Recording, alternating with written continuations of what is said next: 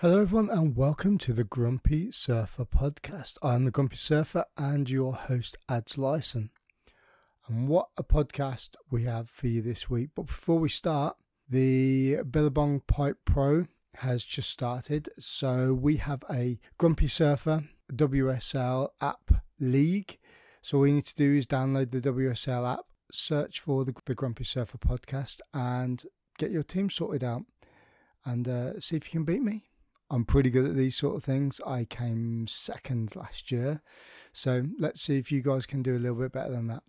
So this week's guest, he has spent an entire lifetime pursuing the things he enjoys doing. He started surfing back in the 60s, picked up a sponsor for skiing, and has worked for Salomon, the ski brand, for the past 40 odd years. He's worked with wetsuit brands, producing wetsuits. My guest has traveled the world, skied all over the world, surfed all over the world.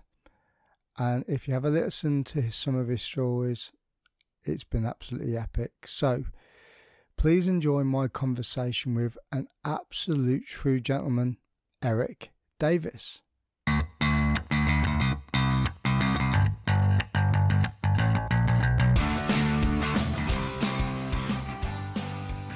Eric Davies, welcome to the podcast. How are you? I'm pretty good today, actually. Uh, surf's looking really good out there at the beach, and uh, for once the sun's shining, so uh, feeling all good.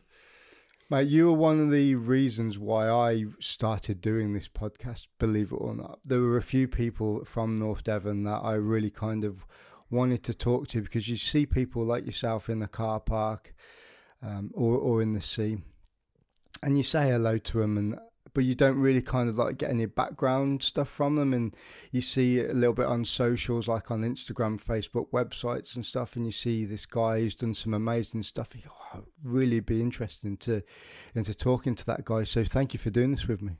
Well it's fine. I feel a bit like a prodigal son to north devon because um, lifeguarding back in the, the, the 70s and then going away to scotland and then coming back again in the the sort of 2000s and then going away again. And then here we are back again for the third time and uh, the final time, as far as I'm concerned, because uh, I've done the research and this is the best place to be.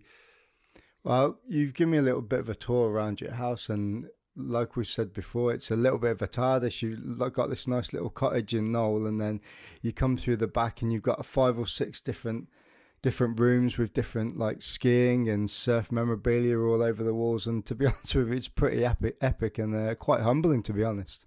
Yeah, I think I just try to respect this house because um, I think it's 15th century. So I wish I could actually talk a bit and I could hear what the people were saying at the times uh, through the ages. But uh, I think we're just the caretaker. But yeah, it's a really good place to sort of spread out and um, have a boardroom with your boards and a few trophies and sort of lock your ego away in there. Um, then you can have a little fitness area and um, yeah, just make make the most of, of, of what we've got here. And uh, it's yeah, it's the ideal place for us because I feel like we're one step back from the madness of um, you know the Croydes or the the beach and Braunton, or gets a bit intense. And uh, this is a, a great little escape.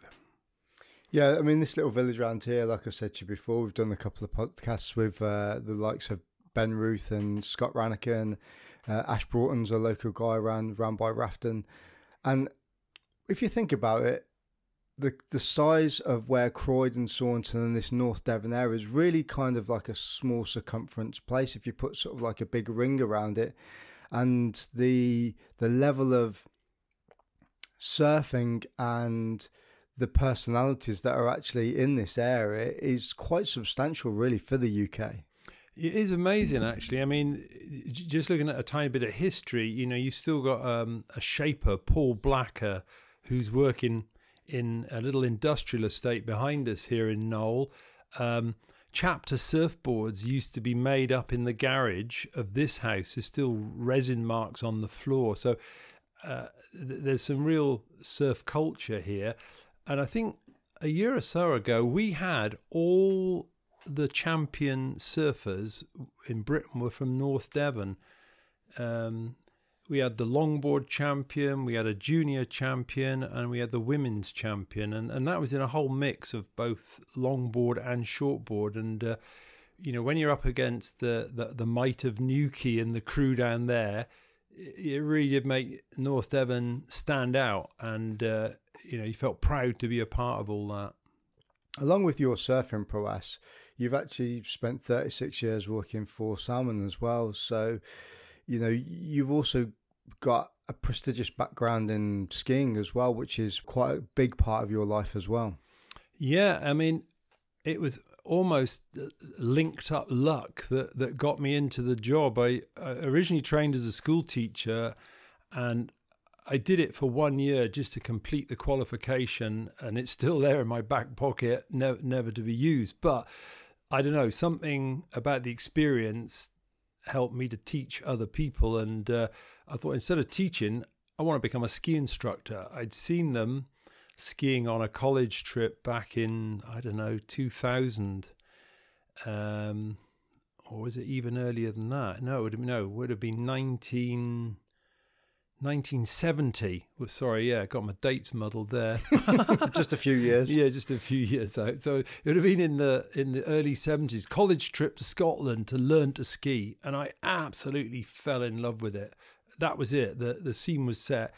As soon as I could get the year of teaching done, it was go and just devote myself to being a ski instructor. Um, I did crazy things like we broke into um, uh, an RAF camp, Brize Norton ski slope. I parked the van, threw my skis inside, jumped in, couldn't really see a way out, and was skiing for about 40 minutes before the military turned up with some big dogs and escorted me out the uh, out the ski slope. But uh, it was a, a measure of my determination, and uh, yeah, off I went and became a ski instructor. Got into freestyle skiing, which is a bit like I suppose the sort of surfing side of skiing, a bit more free thinking. And um, Salomon picked up on this and, and started to sponsor me, and uh, that turned into a, a 36 year career path of um, quite a lot of travel on British motorways, but also to some exciting places around the world um, British Columbia, Japan, Scandinavia, the Alps, either skiing for pleasure or, or testing new, new products. So for me, it was the best job in the world. One of my questions was going to be which came first, skiing or surfing, but sound, um, by the sounds of it, skiing came first. No, not quite. No, surfing came first. Um, I've got a picture. I think our first ever trip was in '69 to the Gower. In uh, I had the Morris Thousand, and my mate at school, it was in the sixth form then, had what he called a Malibu board, and I said, "What's that?" And once we saw what it was, weighed a ton, had no wax on it, which made the first trip pretty interesting. Uh, surfing was much harder with with no wax, but a bit like what, what was going to happen to me at college a few years later with skiing. I just thought, this is it. I'm going to spend the rest of my life doing this, and that those two setups or or situations or incidents set my path for the rest of my life, which was to surf as much as possible and and ski as much as possible.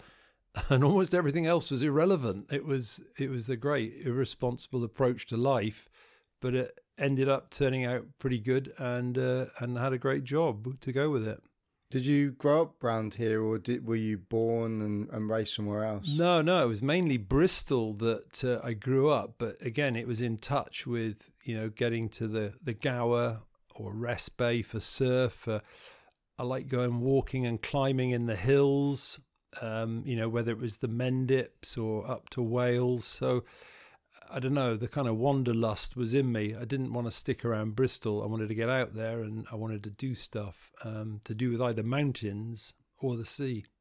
Was there a family connection to that? So your mother or your father, but were they were they involved in any of that? No, it's quite strange, really. Nobody else in our family, as far as I could see, had any interest in outdoor pursuits. Um, I'm not going to claim I was a rebel, but I definitely had some different genes to everybody else. Everybody else was sort of doing the straightforward, normal stuff, regular career path. Uh, all I wanted to do was get this qualification in my back pocket and then disappear and do the things I wanted to do. I was just driven. And I still don't quite know why, because I don't know anybody else in our family that's like that. So I'm pleased I had the uh, the black sheep gene, because uh, it's been a hell of a life. It's been great. Yeah, the the surfing side of things w- was kind of sparked an interest with me because we had a little conversation before we started this about uh, one of your nemesises was uh, was Jed Stone, who I did a podcast with uh, with last year, and he um, he expressed and told some stories about you know traveling to Morocco back in like the early seventies and and that sort of thing. And once you started to get into surfing, did you do a similar thing where you just thought there must be other places in Europe around the world that did this and, and went traveling there? Yeah, just to quickly touch on Jed, uh, full of admiration for that guy because every time we were in shortboard contests for the English or British champs, he always beat me, and quite rightly so. And then I find out what his possible, not so secret weapon was that he'd spent his entire life skateboarding. And I would say, if there's a part of my education missing, it's skateboarding. And he was just so much more maneuverable and flexible. But uh, I think I'd like to uh, challenge him to a longboard contest. But uh, getting back to your point on travel, um, lifeguarding on the beach at Croyde in the, the 70s, you know, people would then start to talk in sort of September time. Well, where's everybody going for the winter? And uh, obviously, I could see the skiing side for me in Scotland was an option, maybe from January. But to fill the time between September and January, people were talking about going to Barbados, talking about going to Morocco. It, it was really just working out what you could afford. And uh, it boiled down to three of us piling into my old split screen van in 75. And we headed off, uh, overloaded by a ton of food and boards and stuff, and we we set off for Morocco. As it got colder, we worked our way down through France, Spain, into Portugal, and then finally into uh, Morocco for, for mid mid December. And uh, it was so funny because you just met half the people you just left behind in North Devon, uh, like minded, uh, all camping down there at Anchor Point. What's a couple of your most memorable stories, surfing stories from from that era? Because there must have been some escapades that went on around that time. Um, I think one of the things was um, waking up to the reality of your own security. Um, couple of incidents happened around about us that weren't surf related, but they were life related. That where to the people around in these countries, we had a lot and they had very little. And uh, I guess they thought they might sort of share some of our stuff. So one night, one of the guys got out to go for a pee. We were in Kenitra, parked on this breakwater, big boulders all around, and you just clamber out the van and and you go for a pee. But this New Zealander guy that was with me, Mike Heron, uh, sadly not with us anymore, a uh, great character. A, a, a, Moroccan guy pulled a knife on him and wanted money. And uh, Mike was just stood there in his pants and he said, I ain't got no money, you know, get away from me. And uh, in his confident New Zealand way, he, he sort of got, got away from the guy with the knife. So after that, we all took it in turns to sleep on the outside of the, the van, the outside part in the bed. So it's three blokes in one bed, fun. And uh, the the benefit of sleep on the outside, there was a bit more space, but but you had the bread knife. Now that was your arms to keep away anybody that was trying to attack us. And the other weird thing about security was we were camped with a group of cars and vans one night, and even a tent next to us. And when we woke up in the morning, the tent next to us had looked like a what I call a Chinese prayer flag. It was 50 beat pieces of flapping nylon in the wind. And the the thieves had come in the night with very sharp knives, razored the tent within inches of the the, the, the, the people camping in the tents' faces, stolen passports and money, but nobody woke. And even more bizarre, next to that was um, a Triumph Herald car um, with a dog in it. And the thieves managed to take the rubber strip off the window, um, get the glass out in one piece, skilled operators clearly, stole money and passports, and they gave the dog some meat laced with, with cannabis, I think, because the dog was as cool and calm as anything and was as a useless guard dog. So we just sharpened up our um, our security a bit and just awareness and uh, you know nothing to do with surfing. I mean, surf story wise, I think um, the one that sticks out in my mind is um, bumped into this guy who was ex European surf champion and again one of my great competitors in masters contests longboarding was um, Keith Beddoes, real character from Newquay, and um, he was saying, "Oh, you know, anchor point, you know, that's that's weak and feeble, and these beach breaks, these reef breaks,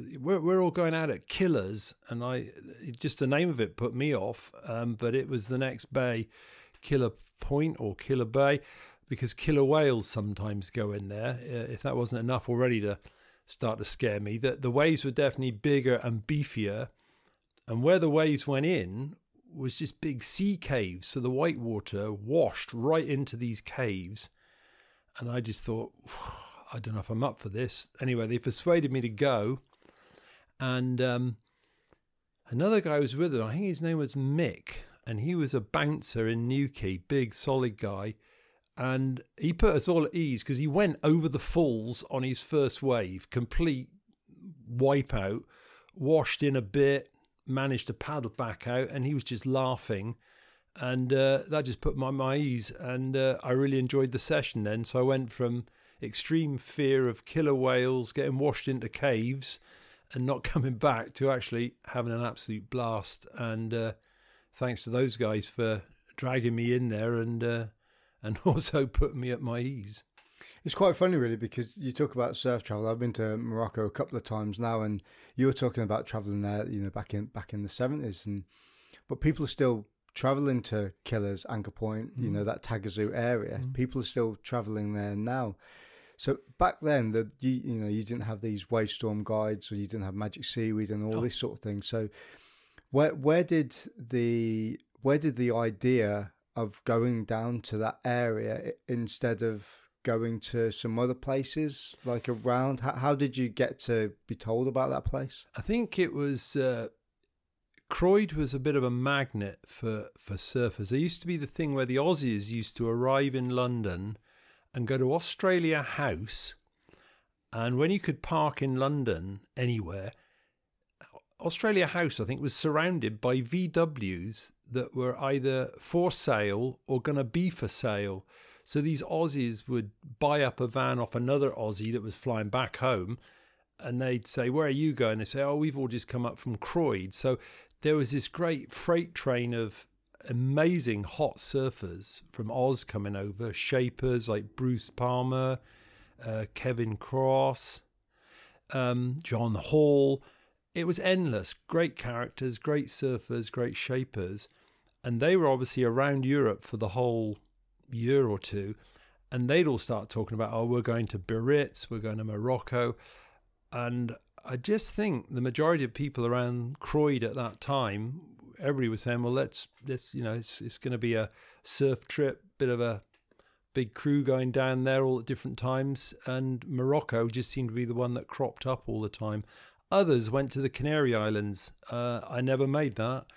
And, and others went to Barbados. Um, things like Indo and stuff like that was still early days, I think. And thoughts of Sri Lanka, where I've been, I think was probably war torn then. So uh, things around the world have changed and it's evolved. Some places are easier to get to, and others are more difficult now. There's a question that I'm just floating around in my head, and that I've been meaning to ask people at this, but you know, you, are the ideal person too. And this is going to sound quite sort of like a, a, nitpicky thing, but when you see all these films, like you know, back in the back in the seventies of people people traveling, and you see them in like these you know, outer realms. There's no civilization around. You have the park the vans up. You know the stories you're telling and what and what Jed said as well. If you broke a board, did you have leashes then? You must have had leashes then. Excuse me. Leashes were just coming in when we went to Morocco, and prior to that, I was I was a rebel, and I refused to serve with a uh, surf with a leash when they first came in. And then I had a few swims in some early contests at the Shore Surf Club East Wittering, and because I had no leash, I went out the contest. So that was the lesson in life. That you know, you got to use a leash, but there's world class surfers like Nat Young and Beau Young and all these sort of guys never ever surf with a leash. Uh, I even asked Nat Young, I said, Do you ever surf with a leash? And he just said to me, I ain't got no dog. You know, he just threw it straight back in my face. So if you've got the skill to surf without a leash, good on you. Um, if not, use a leash. so my question to you really is if you snapped a board or, or a leash, or even uh, down to the real basics of taking wax with you. You know, where did you get all that stuff from? Because back then there weren't surf shops, and I can't imagine there was a, an endless supply of it either. No, I think nearly everybody that did the Morocco trip had two boards. I took a six foot fish, which I thought I'd hardly ever use, but in fact ended up using it 90% of the time and I was told to take um, a pintail for point break surf, and I had a seven six shaped by John Hall tiki board, which I probably used half a dozen times. So most people had a backup board if they snapped one. Leashes were more interesting because to start with there weren't any, and then they weren't very reliable. But people got creative. Some people just had bits of rope. You know, you just had to do, and then everybody took a repair kit with them of some kind to even stick a board back together. And in the downtime during the day when you were maybe just recovering after surf sessions, it was almost quite interesting, you know, people doing board repairs. Um, um, some people re- repairing snap boards or re-resining in fins. Everybody had their own materials with them. Um, I spent a lot of my time just sticking my VW split screen back together because I knew at the end of it all I was going to have to get back to Scotland. So uh, I think we all became quite expert at fiberglass resin repairs on boards, vans, and everything that broke. Yeah, that's one thing. You again, if you use the um, if you use the comparison of what is in very much the social media these days is surf films and edits is you see these guys doing these amazing surf sessions, but you know, you don't see what's in that downtime either. And you know, I've been on plenty of surf trips, you know, over the 26 years I've been surfing, and and it's kind of like oh, go and get something to eat, or you just sat down on the beach like chilling out, or you know, you find something on the beach, whether it's a barrel or something like that, you run up and down the sand dunes, rolling down with that, or you know, whatever. There's there's some shenanigans that you get up to, right, when you're uh, when you're not doing much, when you're waiting. Yeah, surfers always seem to get creative, like either zipping somebody into a board bag and then pushing them out into a, a shore break. I've seen all that on the films. Um, one thing that we did that springs to mind was lucky enough to get on um, a filmed surf trip called Different Soul with six or seven other longboarders, and we went to Costa Rica. And uh, part of the deal was they hired this three-masted yacht that was um, belonged to the president of Coca Cola back in the 1950s. It was a classic old ship. So we anchored off Ollie's Point right up on the Nicaraguan border, and the waves were just perfect. Right handers peeling every day, throw the boards over, and then just paddle into the lineup because we were already outside. But in one of the downtimes, we thought we'd seen alligators or crocodiles just as we'd finished the ride, and there were lagoons up behind um, the beach there. So we thought it'd be fun to go and look for crocodiles. As you do.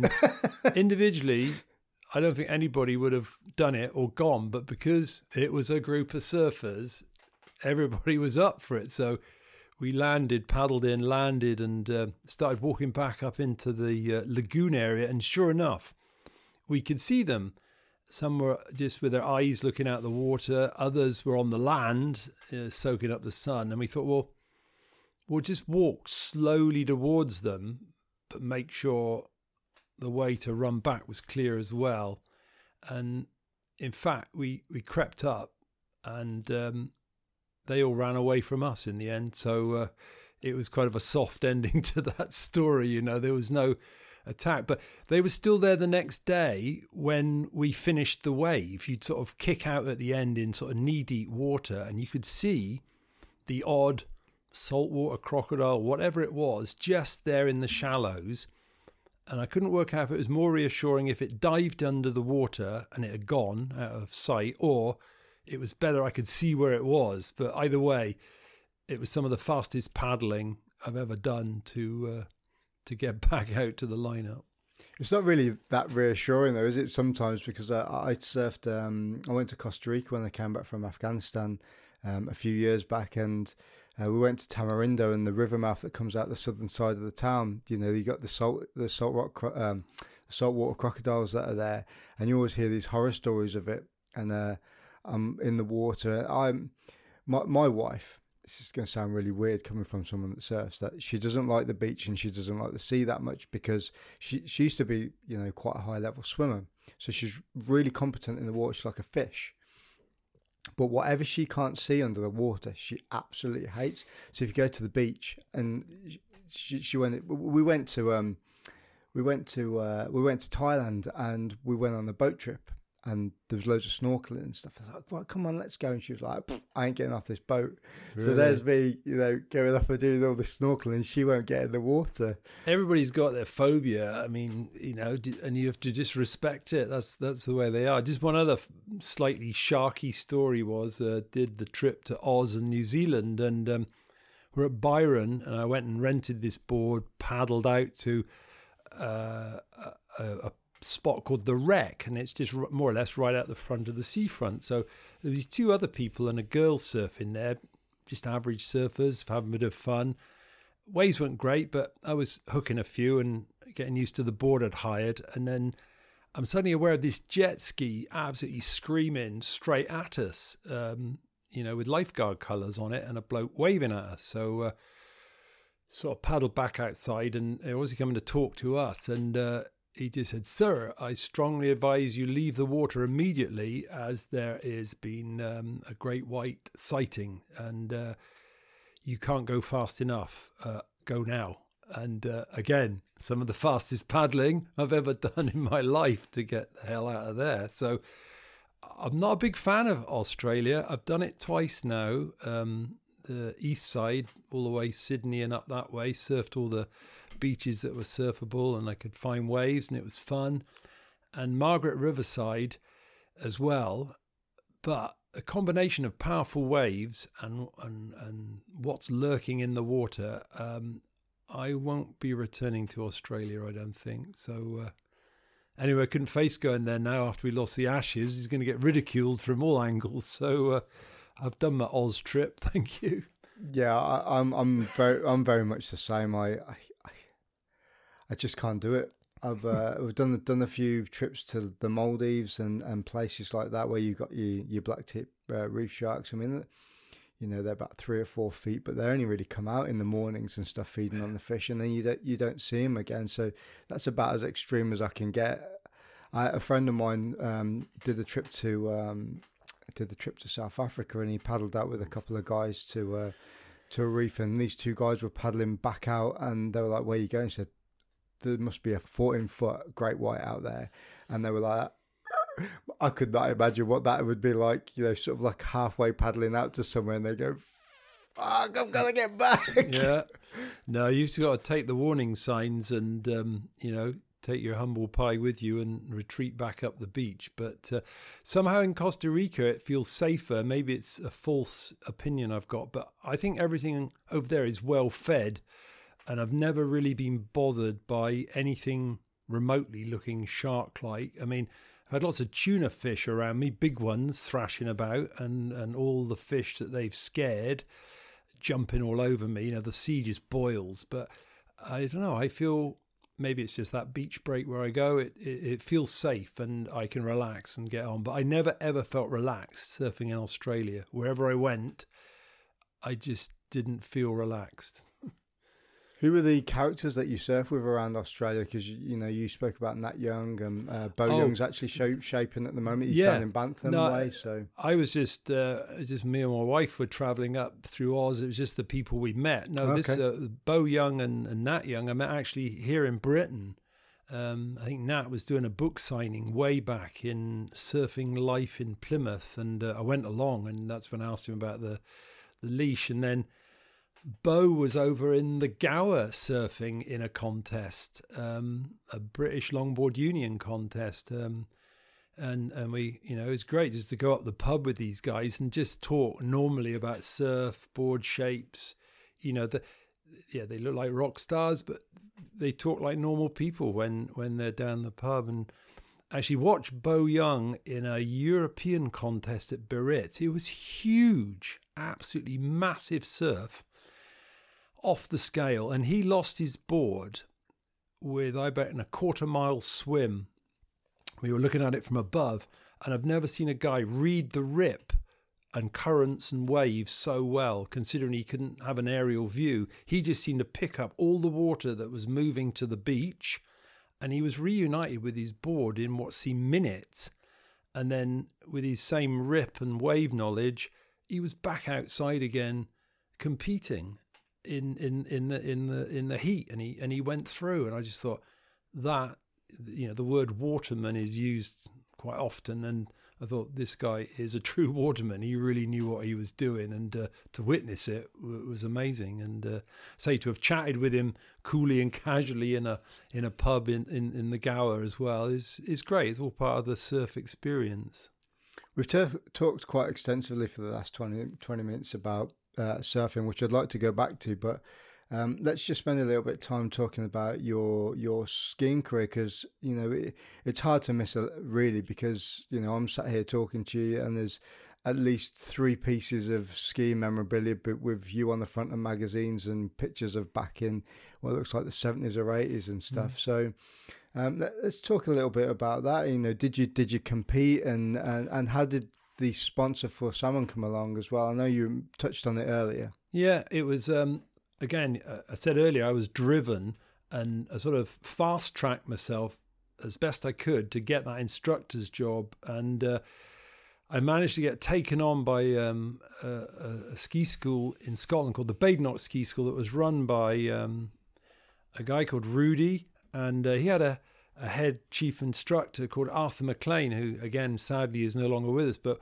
these guys were great characters, and um, I think they thought because I had school teacher training, um, I could take school kids for their lessons in in the sort of off white snow at the bottom of the mountain. It was called Sludge Gully because the peat dyed the snow brown, and it's where the flattest snow was. Where I used to take these kids and. Uh, Arthur, who was also a comedian and folk singer in the evenings, he said, "Look, Eric," he said, "all you've got to do is stay one one class level above the people you're teaching, and you'll be fine. All right. But if the class catch you up to where you are, you're going to have to improve even faster, you know, in the lunch hours and stuff. So I was just so stoked to get a start. I was paid pennies uh, to teach kids to ski on brown snow. And uh, you couldn't get a more humble beginning, but I just loved every minute. And, um, you know, you'd walk down into the, the resort of Aviemore wearing a ski instructor's jacket and you thought, I think I've gone to heaven here because life was pretty easy. The, you know, the chat up lines were easy. You always got a beer at the bar, and uh, it, it was life was good, even even being the the king of Sludge Gully. Um, and then I just started to practice some freestyle that I saw people doing on the slopes, which is more like ski ballet, doing jumps, um, skiing in a slightly wild and uh, sort of freer way, and not the discipline of racing. And then a contest was coming up and, and I entered it and I'd only been skiing for about six weeks but I thought well if I launch off the jump and do some kind of aerial maneuver and I can try and land it I'll get some points and I practiced the the ski ballet which does sound a bit dodgy but to be honest you had to do three disciplines if you even wanted to compete so you had to do moguls which is skiing the bumps in a wild style with airs and jumps. You had to do aerials off a big jump, uh, and you had to do the ballet. So it wasn't, oh, I'll just do this and I'll just do that. You did the lot, but I practiced and practiced, got better and better. And then Salomon said, We'd like to sponsor you with some bindings, some gloves, some bags, and, and stuff. And uh, can you show movies um, on a Wednesday night in the pub here? He said, There's a, a huge banner here that says Salomon Film Festival. You just put that up and you run your 16 millimeter movie projector in the pub. And in those days, smoking was big style. So the, the room was full of smoke. And there was this beam of light trying to find the screen at the other end of the room through the smoke. And um, there were some great movies on there of early snowboarding with a guy called Ted Shred who used to overtake skiers, which was uh, good to watch, and huge aerial jumps in um, British Columbia off these big wind ridges of snow. And uh, yeah, the pub was full of noise and excited skiers. And uh, then eventually Salomon said, Can you come to a trade show and talk? And um, and from that, then they said, Do you want to be a part time promoter? Do you want to be a salesman? And 36 years later, traveled the world, skied in every decent ski place there is, carried on competing doing the Colgate Palmolive freestyle series. And here's a spooky one.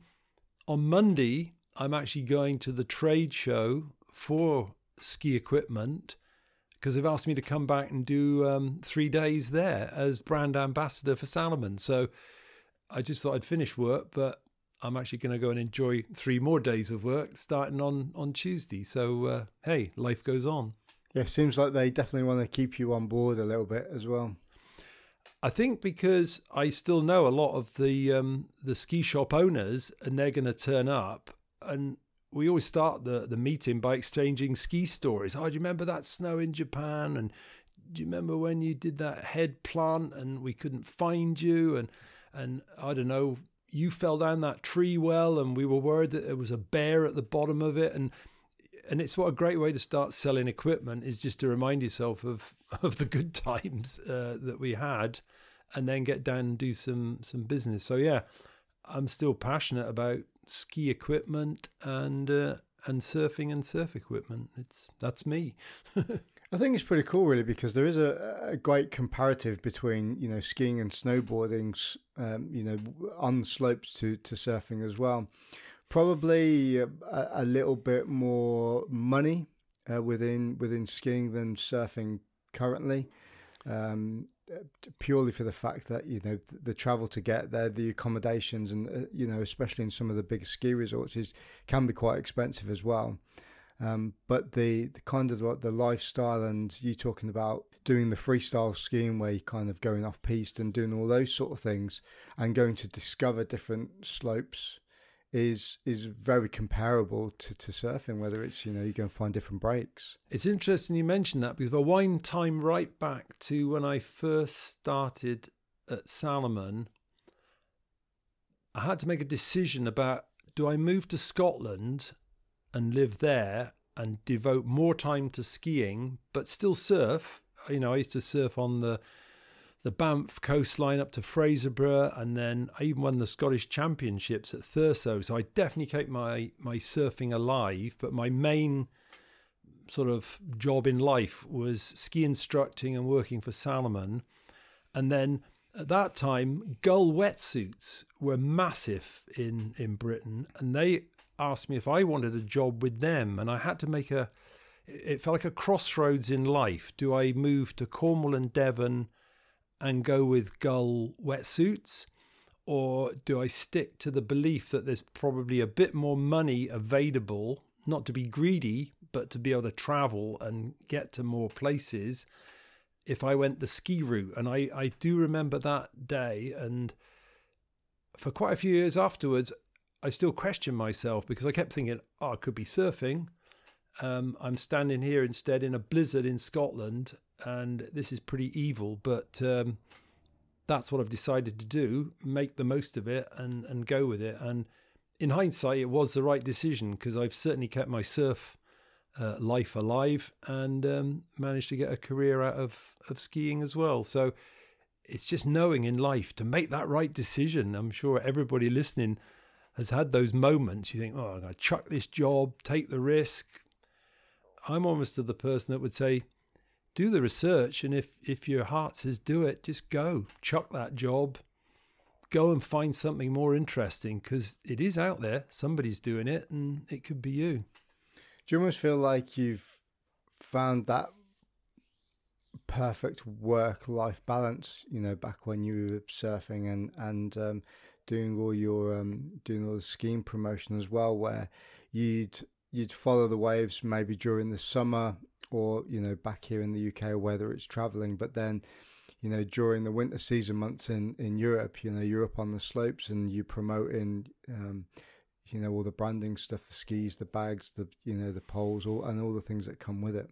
Yeah, I always tried to work the seasons. So obviously, try to do the summer in North Devon on the beach as lifeguard, and then to Scotland for for ski instructing, and then to France for more ski instructing. But in the end, I had to put some roots down, and that goes back to that decision of snow or wetsuits, whichever. And we um, we built a house in Scotland in the end. So we dropped anchor and built this house in a in a Scottish glen. And um, luckily, my wife Annie, who's super tolerant, helped build it with friends and tradesmen that were around and uh, lots of hard labour. And, and in fact, we produced twin boys up there. They were born in Inverness Hospital. So we we felt like we were a bit on the frontier in this Scottish glen because it threw some wild weather at us. But um, yeah, in between family, making enough money to live. Still seem to manage to get up to the coast to surf when I could, and um, being involved in skiing, whether it was selling stuff on the road around the shops, it, again, you'd still get time to test stuff and and get your own ski time in as well. So, yeah, it's a tough one the the balance because it usually swings one way too much and and not the other. So, yeah, the word balance is the clue you rarely get it exactly right. It, it that's that's the dream. keep the dream alive and keep balancing. How did you find that over the years with you know the um, you you bringing up two twin boys, you've got your wife, yeah, the, the house, and obviously she's got the things that you know she likes doing. She's got her job, and um, it, it's something interesting that that I always think about because you know it is quite a selfish thing that you know we endeavour to do. Surfing's a very individual thing, um, whether it's doing it on your own or, or, whether you're doing it with friends. Potentially skiing is as well because you know at the end of the day you got two planks on your feet or a snowboard and um, you know you're on the slopes on, on your own. Trying to trying to balance that when there's a good swell coming through. You know we're talking about that now. You know I'm I'm in the last couple of days of of of being in the military and trying to balance all that. And you know, my wife lives sixty two miles away, but yet I'm here in North Devon and I'm, you know, doing a couple of things at work to tie things up. And I, I find sometimes it's it's not difficult, but I'm almost kind of like being necky because.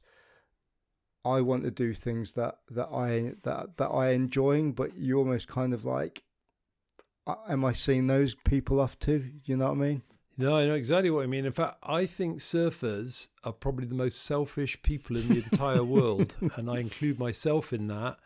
And when you're not surfing and not skiing, you've got to try and make up for that selfishness and try and spread some love in the other direction. And luckily, again, with Salomon, we were able to get out to the Alps and take the twins with us every year for for snow time. You know, even when they were just four or five, you know, we ran this program with a hotel that it was low season. They couldn't get anybody in the hotel. So they said, Oh, what if we advertise you can test Salomon skis? All part of the deal. There'd be a Salomon technician there.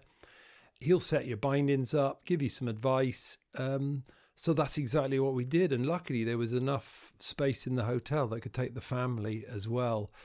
And then I had good links with travel companies, so we could do quite well on flights. So, again, although Salomon and work was quite selfish with my time, I tried to spin it with some spin offs for the family, and they got to go skiing, they got to go to France, they got to travel. So, yeah, it's uh, it's tough when the name of the game in surfing and skiing is to be as selfish as you can to get the best waves, the best days when nobody else can. It's yeah, it can be quite uh, quite destructive.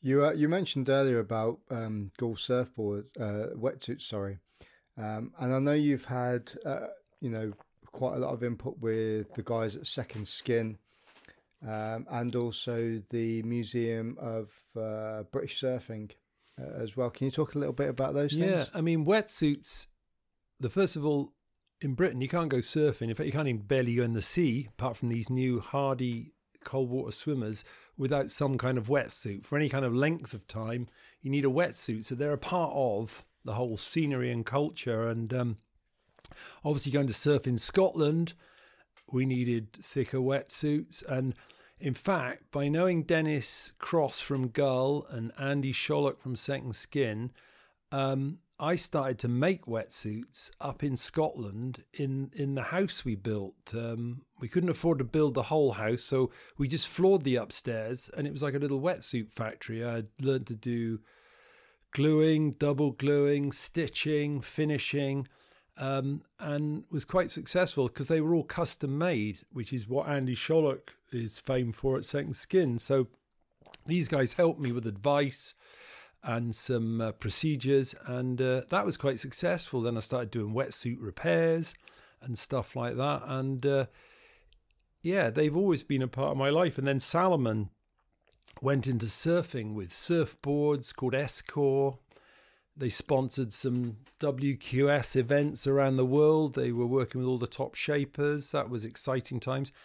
And they were developing wetsuits. And because we were the sort of key nation for wetsuit development, because the water's cold and there were innovative people here that were, were doing wetsuits, I got called into a lot of the design meetings for that.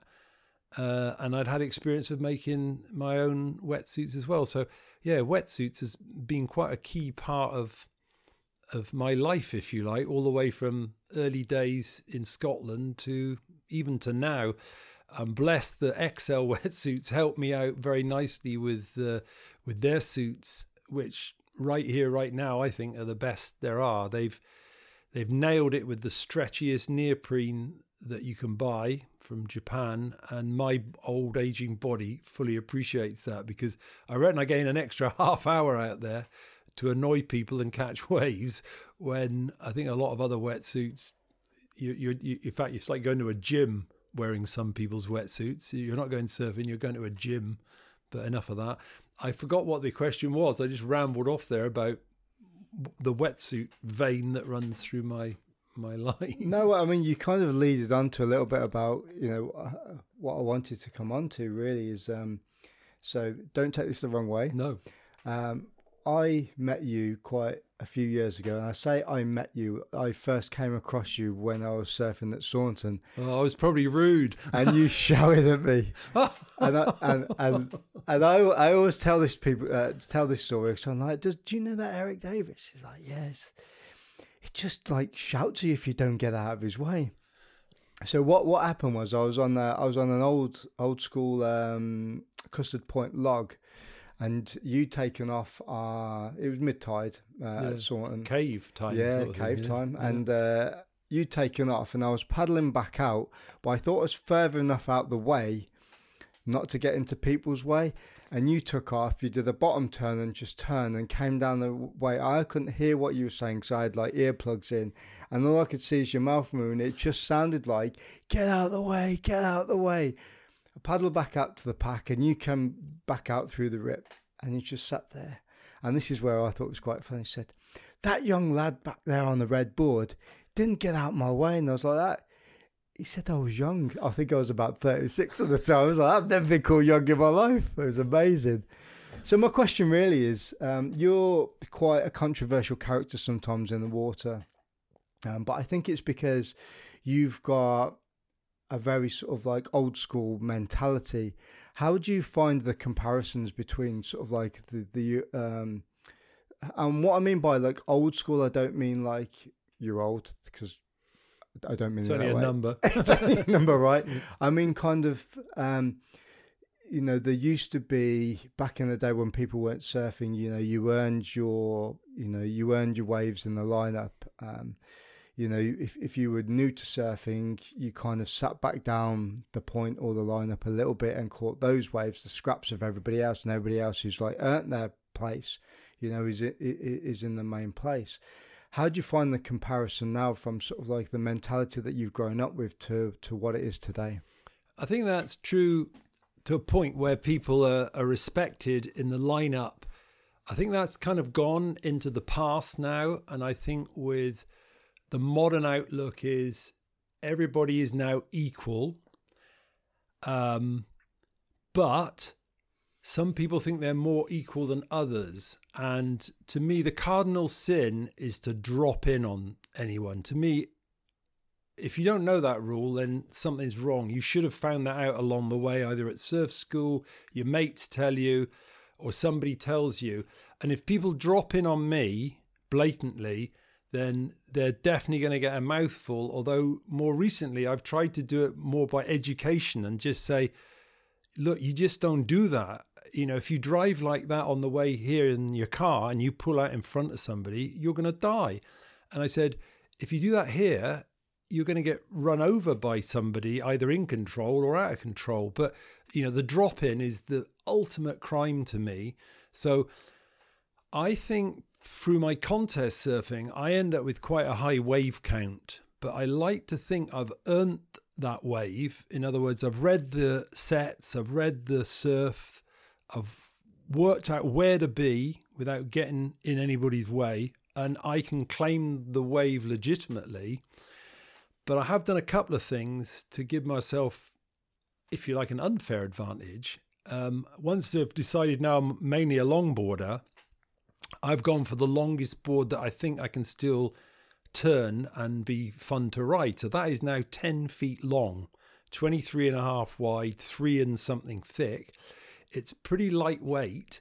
So guess what? I can probably take off further outside than most of the pack of surfers there in the right place and in my opinion legitimately claim that wave and you know at Saunton you can get a 200 yard ride if the wave is good and really only you can mess it up or a whole string of people either just sitting there like marker boys that do nothing to get out of the way or people trying to drop in and that's possibly using your word, I become controversial because the people that just sit there like a marker boy are really stupid because they they've not learned, have they? You you should be paddling out the way of the surfer coming, and preferably paddling to the white water, leaving the face for the surfer to enjoy. And it's like what you call internal management quality. I'd expect that done to me, and I would do the same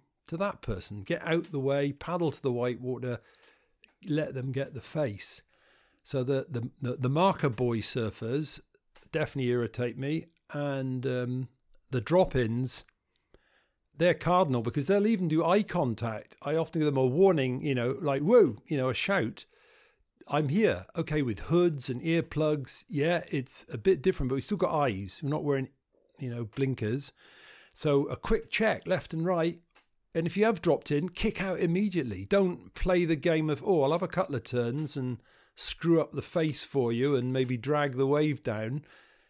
Kick out. But best of all, look and don't drop in. So, controversial or not, that's that's what I do, and judge me on that. And I think what it also comes down to as well is that as a as a British nation and um, as British people, we are very um, we're, we're not very uh, confrontational people as well.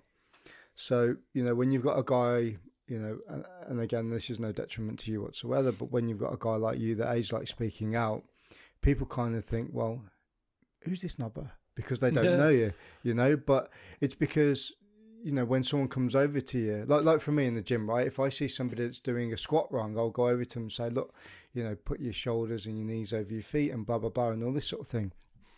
They probably don't know who I am. But then they probably turn around to me and say, "Who's this? Who's this guy here?" Yeah, what's you he know? on about? but it's only because we're trying to help yeah somebody else. But they probably see in a negative light as a positive light. Yeah, I I- mean, I try and coach people and just go jump in slightly the subject. I surfed at a place called the Pass in Byron, and if you're lucky, you can catch it right at the point, and you'll get a 250, 300 yard ride if you read the wave, cut back, trim, cut back, trim. And I got one of those waves, but I think I got into double figures of people, what I would call I was coaching as I was surfing. Either marker boys sitting in the the water uh, or surfers trying to drop in or people chucking their boards away. It was one of the funniest waves i've had because i think i think that's the 10th person i've given advice to on one wave. And you just think and that was oz. In theory everybody over there knows what they're doing. And uh, it was just it just made me laugh i just thought I should, they should have paid me money. I've just coached 10 people on surf etiquette. But there you go. I've definitely noticed over the last two years since the COVID lockdowns, um, which we won't go into, but there's been an in- increase, influx in the amount of people that have taken up surfing Oh. because I think people realise that you know an outdoor pursuit is it is very important. And I remember, I think it was last summer, um, you know, I, I took my log down to Saunton, and um, you know, I'm not I'm not the best surfer in the world, but you know, I can I can handle a longboard okay, you know, and going down the line and like you say people not getting out of the way it almost turns into like turning practice Slalom. stalling Yeah, practice yeah. because you're you're Yeah. almost kind of just trying to get out of people's ways and they're paddling the wrong way they're not paddling into the white water they're paddling into the face of the wave which is where you want to go whether it's running onto the nose or coming to do a little cut back to the white water Yeah. or whatever and uh, there's there's definitely an a, a, an increase in that, which is why now when I go surfing, I try and, if I can, and the conditions persist, is find the most remote places where nobody else are going to be, which is difficult. Yeah, well, I mean, I put a few, you know, things out there on Instagram or Facebook, and I've I've shown like the temperature on my van, like minus three and a half, and and and a picture of my alarm for I don't know a five thirty or a six thirty, or I even put one up at four thirty. I went anything to get away from the crowd. So I'm right with you. You can make your own luck, but going back to your other point, I I think I nicknamed them the Furlough Surf Club because the, the volume of surfers jumped by about 40 to 50%, possibly 100% some days at Saunton. I've it, it's funny, it was almost like the tube. You see people on an escalator at the tube in London, there was the escalator of the rip, and they were like queuing to get into the water to then get into the rip to go out. And I just thought,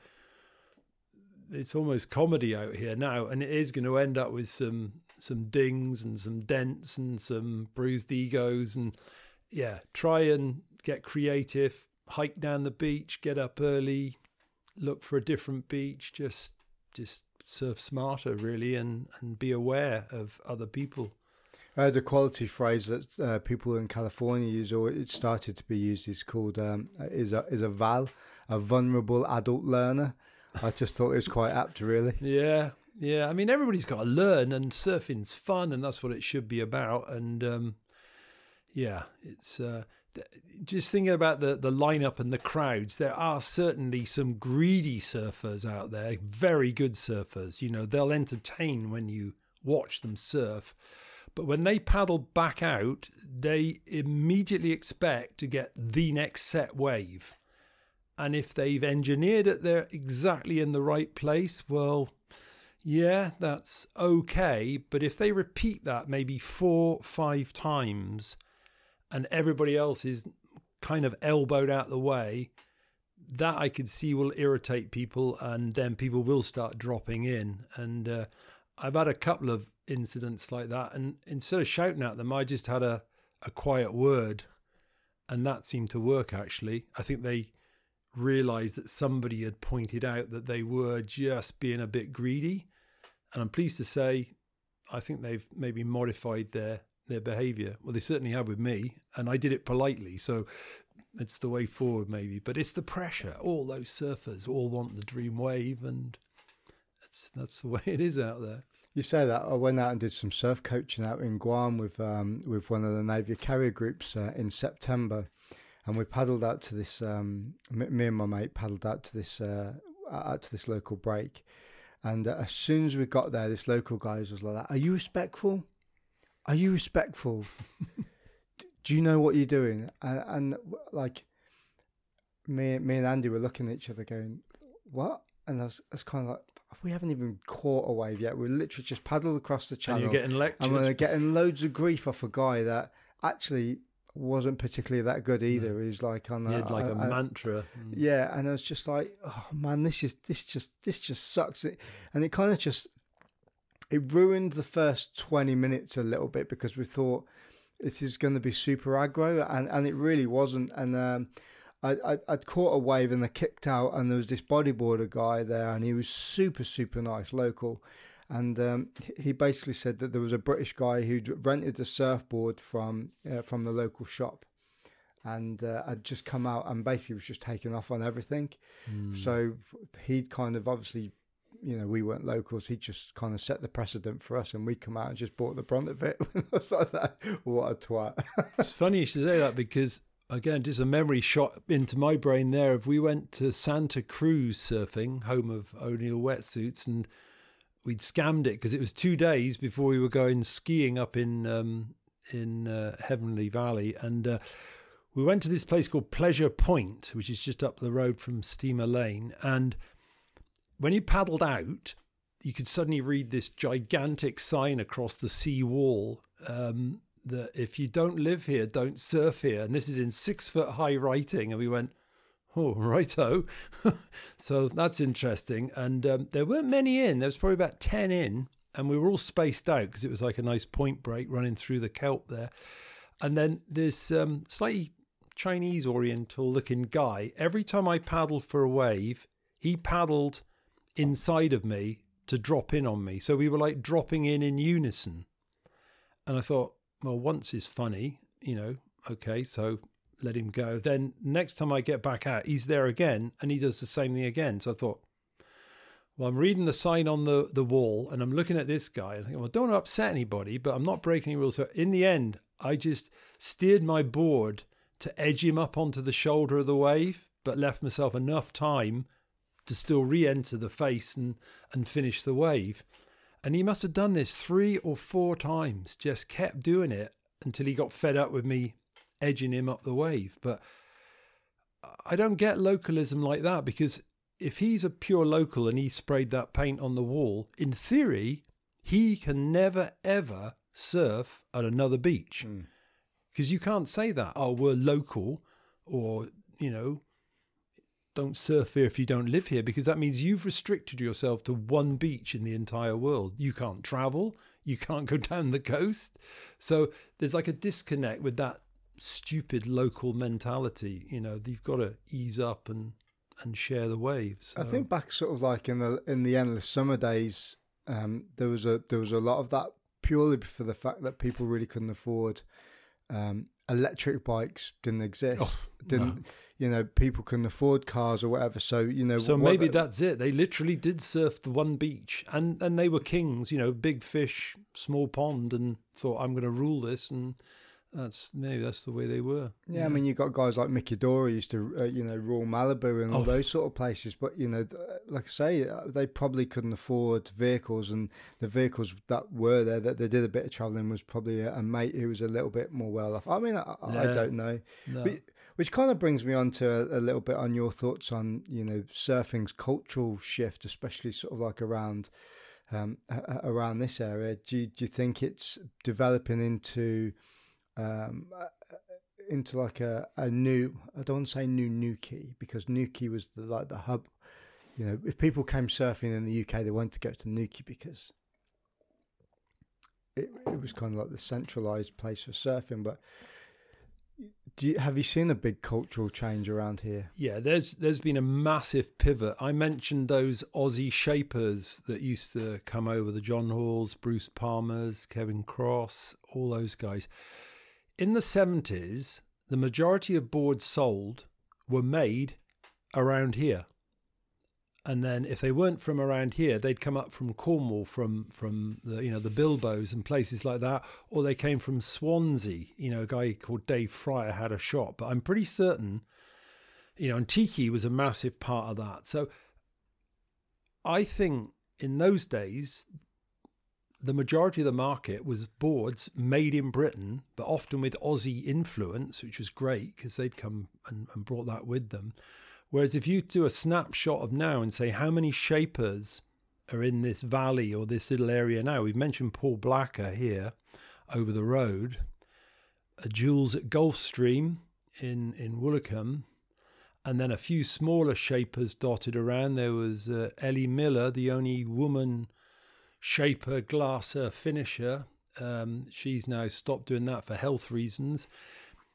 So there's very few homegrown, homemade boards. I mean, there'll always be some backyard ones. Newquay, there's a bit more action, but if you go and look, if you do a quick survey of what's for sale in the shops, that percentage has swung the other way now. It's all manufactured boards, um, Firewires, Surftechs, new surf projects, um, which has helped explode the sport of surfing for everyone. So yeah, it's it's changed. The culture has changed. The good thing is things like the Museum of British Surfing and now the Guardians and have captured a lot of these older boards and stories and information. Um, and it's there for everybody to see. I mean, I was um, part of their setup for quite a while and managed to do their wetsuit story for them, very right from the very first beaver tail wetsuits with yellow tape all the way through to you know the the latest technology suits now. So luckily the heritage is safe with um, the guys at the Museum of British Surfing, and uh, you can go and check it out. Yeah, it's in Braunton. In the yeah, right by the main car park, and uh, it's not expensive to to get in there. And I always used to say when I was on the front desk, I said you can do this in five minutes, five hours, or five days it depends how deep you want to go in to the information. But uh, it is a fantastic place, and it's all there to see. And uh, you know, when you think that you know Captain Cook, I think first discovered surfing in Hawaii. You know, the Brits have got quite a lot to do with surfing, and I quite liked it when I went to Hawaii just briefly there. That there's a Union Jack tucked away in the top of their flag. You know, America likes to think Hawaii's you know all theirs. Well it's not. Check the flag out. Check the the history out. I'm sure we were probably more bad than good but that's history. And um, you know the brits belong there. And uh, it's good that the the surf culture is alive and kicking here in north devon. Where do you see surfing going? And i know it's quite a broad broad question but because you've got so much input now as in visual input where you know, it's really easy to access watching people surfing all around the world, whether it's on social media, YouTube. You've got all these different online magazines now because magazines have kind of slowly tethered out a little bit where they've got yeah. a bunch of content that's on there, whether it's like Mason Ho or Coco Ho doing the stab, yeah. um, the stab in the dark stuff. Um, do you do you feel that that's a good influence on it, or is it just opening like Pandora's box where there is just so many different options that it's quite confusing for people as well? I think surfing is always about freedom and expression of your thoughts, expression of your movement. I think keep surfing as free as it wants to be and don't worry about constraints because people will either vote with their feet or their viewing figures and you know if if if something on there gives somebody pleasure and it stimulates them to get up and go surfing and or try a new trick you go i can't believe what that person has just done that air or that carve turn or whatever. If it's on there and you can study it i mean that's how i learned some of my freestyle stuff in scotland on skiing we used to rewind this 16 millimeter projector over and over again to see what freestyle snow trick this guy had done and then go and practice it ourselves. So, no, I think, you know, as I say, a picture's worth a thousand words. So if somebody's doing something exciting and you can see it, and it motivates you to go and improve, then yeah, let surfing be free. Let it go where it's going. I don't think you can control it. It's and I mean everywhere's getting crowded. Everybody's getting a bit pissed off, but I just say get creative. I mean, I've even noticed at Saunton now the surf school's doing surf tours. Quite like the idea of that. Beach is packed. Line up at the cave has got 200 surfers on it. If they're doing a surf tour down the beach, I'd almost pay money to jump on that Land Rover. I give them 10 quid, drop me off down there. You know, you just hike with your board over the dunes, you know, end up at the other end of Saunton, you know, Middle Beach, Woolacombe, you know, a little bit unfashionable, but great waves. So, yeah, I think you just go and get creative, go searching.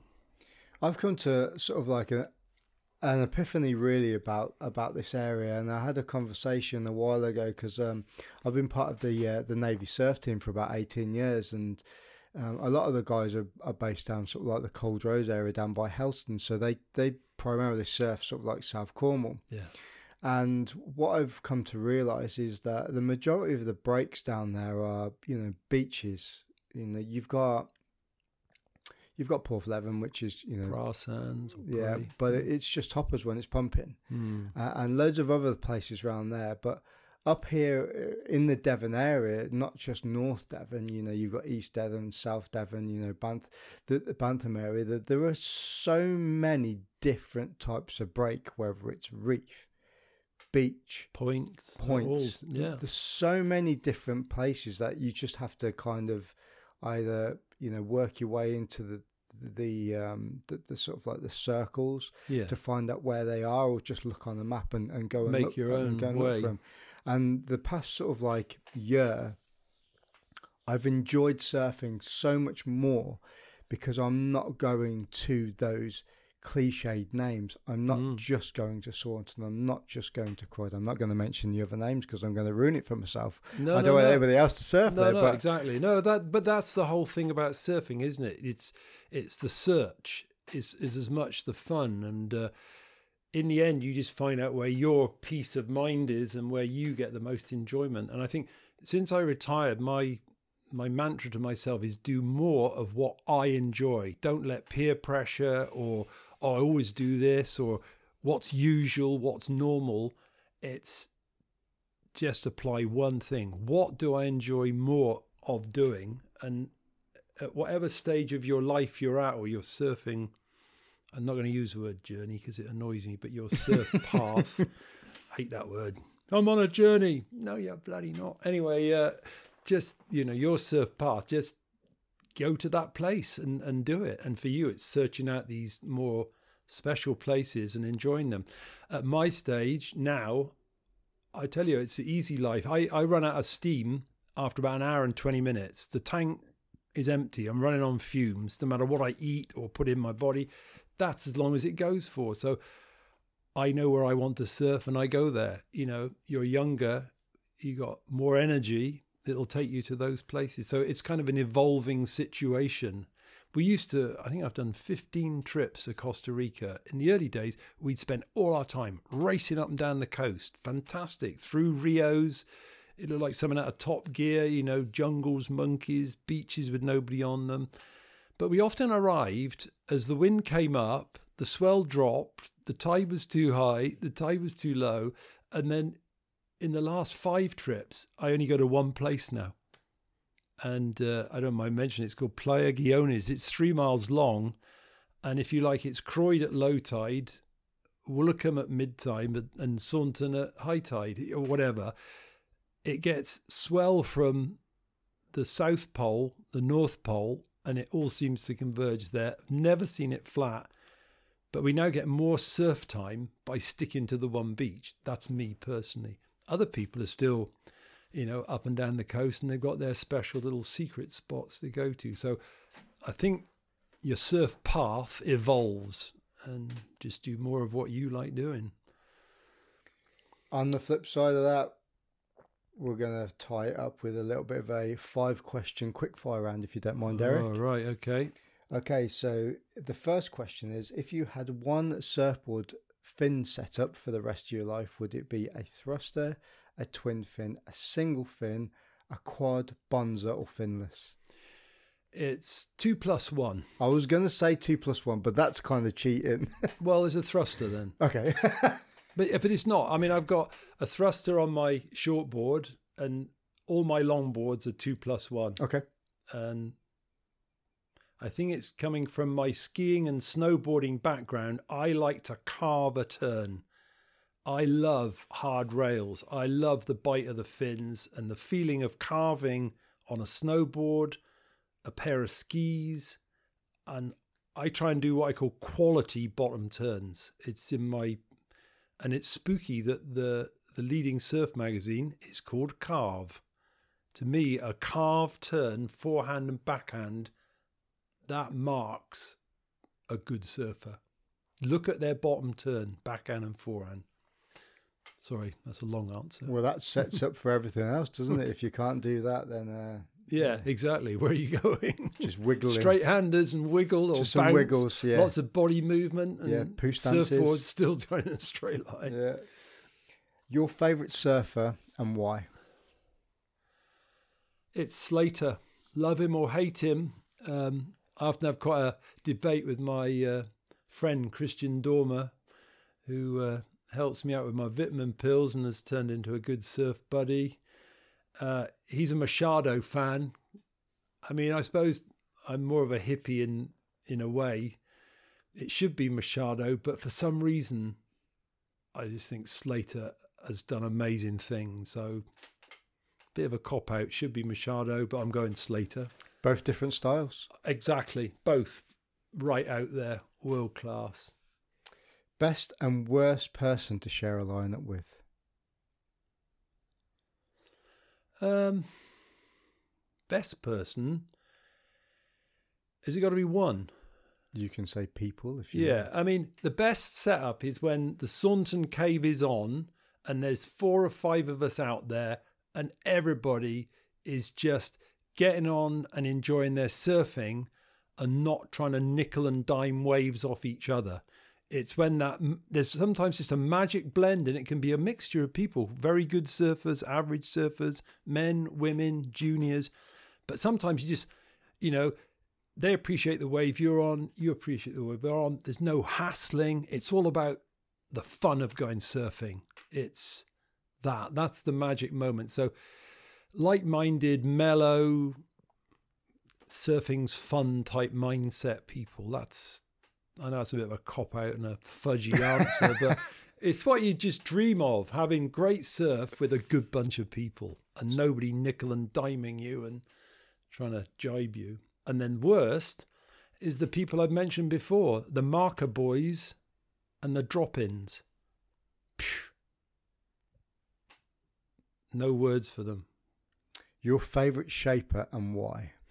Right, that's dead easy because his name is Chops Lascelles, and sadly he's no longer with us. He and I used to get on really well, and he shaped all my longboards. I've still got that Jimi Hendrix one that you saw, that was by him, and that was pre shaping machines. The poor guy ended up with arthritic shoulders, elbow, wrist because all the blanks he hand sawed, all the planing, and um, he was just the most fantastic person to go and meet because you didn't know what chops you were going to meet. You didn't know if you're going to meet Mr. Mellow, Mr. Revolutionary, or we're not shaping, we're going surfing. You never know what Mr. Chops you were going to meet.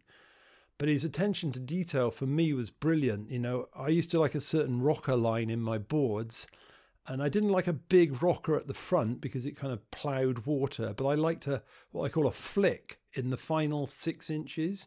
Because if you're trying to nose ride, it just gave you that little warning that you're not right on the board and it would start spewing spray, and that was the warning to readjust and lock into the nose ride. And he'd get this thing called a rocker machine out. I don't know if you know what it is. It's a big, long, bendy bit of metal, and it's got plungers. And you plunge the plunger down to pick up the rocker line of the board Okay. and then you transfer that to the blank that you're shaping so you can almost copy the rocker line that you had on the original board. Now, all of that has been superseded by shaping machines and the CAD CAM, where it's amazing. He'll go now. His son Marcus Lascelles has got all that because Chop set it up down at Beach Beat, where he said, "Well, with your rocker line, I'm going to now look for the blank that best matches that, and then I'll fine tune it on the on the shaping machine." So the attention to detail that Chops did manually has now been mirrored by the shaping machine with with his son um, Marcus Lascelles. So yeah, that he is my number one shaper, and in fact, he came to me with Margaret River when we went over to with the Salomon surf concept, and um, we had a bit of fun. We we ended up going to a vineyard tour with Greg Webber, the other shaper, who he's definitely different. He's I don't know if he's Salvador Dali or whatever he is, or, or, or the guy who chopped his ear off. He he was definitely a creator, and he was delivering fifty boards to oh, one of the pro riders that was in the contest. I thought, how do you get delivered fifty boards? And, where, and what did you do with them? Oh no, I saw what he did with them. I, I am trying to recollect his name. His name's gone. His father was Dale. But anyway, red hot surfer. Anyway, we saw what happened. He went round to this point break near where we were staying at Margaret River, and he had two boards under this arm and one under this arm, and it was a really shallow reef break that shot out into a bit of sand.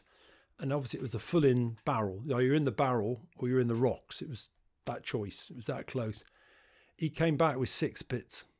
Three boards became six. That was one practice session. And that's why Greg Webber was delivering 60. But anyway, I got a picture of me and him and Chops tasting wine in Western Oz. And uh, yeah, good happy memories with Chops. Miss the fella. Uh, if you had one wave to surf for the rest of your life, where would that be? When I say wave, I mean location. Yeah, my British hat on it's a Saunton Cave Wave head high, which only I can screw it up. That wave is perfect at the cave at that point in the tide, and I will get 200 to 300 yards out of that to ankle deep water, and it will have peeled all the way. Cutbacks off the top, all the way through. That's my British hat. Worldwide, Playa Guiones, Costa Rica. So, Eric, I know you've got a YouTube channel. Uh, where pe- where can people find it? What's it under? And uh, what other things have you got that people can tap into too? So, here's a cheeky little plug. Um, if you look up Eric Davies on YouTube, that's D A V I E S, and uh, search for Road to India, you can see our trip to the Himalayas, where we went overland um, all through Iran, Afghanistan, Pakistan. All quite interesting, even back then. All filmed on a clockwork camera. So, in this world of Bluetooth, it's uh, quite interesting to have dragged that up there. And we climbed a mountain, um, 6,000 meters. Uh, if you want to see a shortened version of that, because uh, that one's uh, 20 minutes, you can see a five minute version if you look up Peacemaker by Jack Bessent, um, he's used my film uh, to his excellent music. And uh, also on my little YouTube channel, you can have a, a little look at a, a Saunton wave, a Costa Rican wave, and uh, even a bit of skiing to uh, inspire you to get out there and do stuff. Perfect. I'll put all of those links into the uh, podcast bio that everyone can uh, tap into and have a little click on. Eric Davies, thank you so much for spinning some stories today, and I've appreciated them, mate. Thank you very much. Well, thank you. I feel honoured, and uh, I'm still impressed by these microphones. Uh, I've definitely gone up a level in me, uh, me legend and blogging life here. Thanks, mate. Cheers. And that's it.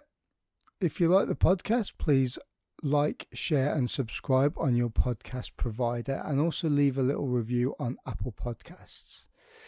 Next week's podcast will be with a former Royal Marine and film producer and director, Emil Geeson. So tune in for that one. Thanks for listening.